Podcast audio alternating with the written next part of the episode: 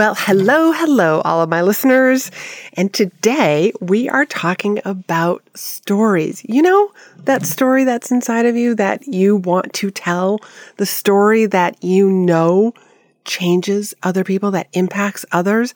That's what we're going to be talking about today. So let's get on to the show. You're listening to Be in Demand, the podcast for honest advice, inspiring stories, and ideas for growing your business by leveraging the expert that you are. I'm your host, Lori Mirabito, business mentor, and I'm also a reformed painfully shy girl, red wine lover, and exercise enthusiast. Join me as I share how being positioned as the expert in your industry, even if it's a busy one, will help you stand out and be the one in demand to hire and work with. You know, I ran across this um, statistic that said 81% of the population wants to write a book.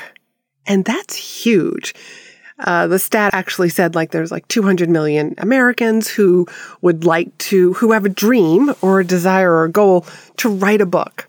Now, the percentage of people who actually follow through on that, that's another stat and another story for another show. But it's just, it amazes me that there's 81% of the people who want to share their story with others. And as somebody who's written a couple of books and several workbooks, you know, like I know that feeling.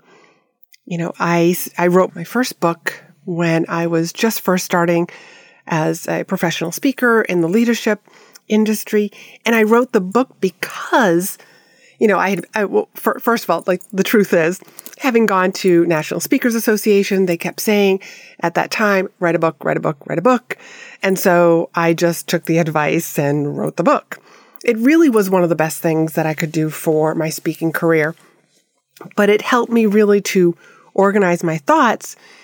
And part of the reason why I wrote the book was I knew that in a 30 minute presentation, because I'd been in an audience so many times before, that, you know, there's only so much material that you're going to take away with you. So the book was a way for me to, one, have something to sell in the back of the room, but more importantly, like be able to sh- continue to share my story, something for people to refer to. Now, I just want to like stay on, on this topic of story because I remember a good friend of mine who I met early on in my speaking career, also Tom Asacker. He's written a number of books. And I remember one of his first books, and inside that there was a very powerful line that stories sell. And I'll just take you back to a particular time that I actually went to the mall, probably during Christmas time, and went into like the Bath and Body Shop and was purchasing something and was considering this making this purchase for an item that I was like, mm, does this really work? And, you know, it was a little pricey for this whole set. And the girl told me a story. And the story sold me. I was like, done. There's um, a number of times that I have purchase products that were probably a little, I was just like, ah, is, again, is it worth it? This is a little out of the normal price that I would pay for something like this. And, but it's the story that the salesperson told me. And that sold me. It was just literally like sold. I'm taking it home. So I want to really talk a little bit more about these stories. But let me just take a little break here because I'm wondering if if you feel like you've been procrastinating on creating, you know, that presentation, you know, or that keynote until you get booked, if you have been trying to get booked to speak, but because you don't have a keynote presentation, you know, like you can't say yes. So it's almost like this vicious cycle. And that's really a strategy that doesn't work. And I understand because I was there at one point. And how would you like to get that presentation crafted and done? And I'm not talking about just any presentation. I'm talking about the one that you're going to feel really proud delivering. One that gets you booked both with clients and more speaking engagements. A presentation that makes you look like a pro right from the very first time that you walk out on the virtual or in person stage. I want to tell you about a program that I'm going to be running, a small group program in the coming months. I'll be teaching you my three C's presentation process, which is compelling, captivating, and most importantly, converting. Inside this intimate program, you're going to learn how to grab your audience's attention right from the very first words that you speak, how to build that know, like, and trust instantly, establish your credibility to give the audience a reason to keep listening to you. Why Q&A is not for the end of your presentation and you're going to be surprised at where it should be. How to have your audience on the edge of their seats with your stories and your takeaways what parts you should memorize, and the reasons why I tell my clients to do so. I'll take you behind the scenes so that you can see how a presentation transforms from idea into verbal art so that you can do it again and again every time you want to write a new presentation or speech. You'll also get to learn speaking tips to help you look and feel confident because I want you to look like you've been gracing the stage for years how to sell and pitch from the stage with my seed planting selling method so that you sound authentic and not like a pushy 30 minute info commercial. How to turn one talk into 20 minutes, 45 minutes, 60 minutes, and even a workshop. This is not going to be one of those passive learning programs. Besides learning videos, I'm also going to be providing space to work together so that you're able to get your presentation done with no more excuses. You'll also have the opportunity to practice and give your presentation so that you get real time feedback to make you stand out and deliver a presentation that gets you a standing ovation. So if you're ready to finally share your message, your story, and your ideas with the world, I want you to join my waitlist. The link is in the show notes. And if you have any questions, send me a DM over in Instagram. The container for this program will be small and intimate so that you have my eyes on your presentation. So space is going to be extremely limited. If this is calling you, I want to encourage you to get on the wait list today. So speaking is just one way to get your stories out there and deciding on what your platform is going to be and like how you're going to share your story. It's your story that helps other people realize, wow, if she can do it, I can do this also. And back to what Tom said about stories sell. The reason why stories sell is because your audience, the people who are listening to your story, can visualize themselves in your story, can see it happening for them, for others, just like because they're hearing the evidence from you and your story. And the other part of stories is that they're entertaining. You know, I I like to call, you know, like when we're speaking and sharing our stories and what the lessons are for people to take away, it's what I call edutainment. And meeting planners and conference, you know, organizers love speakers who have that edutainment, you know, ability because, in, you know, your audience knows like, hey, there's another, there's this 30 minute, 45, 60 minute presentation that they're going to be sitting through. And with edutainment, it really makes that time just fly by. So your audience needs to be able to like picture themselves in your story and see themselves succeeding with whatever you're talking about. And here's something that I hear a lot of people say when it comes to crafting stories. They think, I don't have a story. Like nothing interesting has happened in my life. And I'm here to tell you that you don't have to have climbed Mount Everest. You don't have to have survived a plane crash. You know, in in the NSA world, National Speakers Association world, you know, we sort of laugh about about the, the need to have something like catastrophic that happened to us. But the truth of the matter is those things don't happen every day to everybody. And yeah, it's great if you, if you did climb Mount Everest, but to the average person, like that is such a far fetched dream. That is something that most people are never, ever going to do. If there's an obstacle that you overcame that's very everyday ish, I'll call it, I'm, I'm making up new words here, everyday ish, that's what people love. That's what people can see themselves actually doing. That's where they can, oh, wow, if she did that, because they're hearing your before story, your during story, your after story, and they're like, that's me, that's me, that's me. Oh my gosh, I can do that. That's what stories do.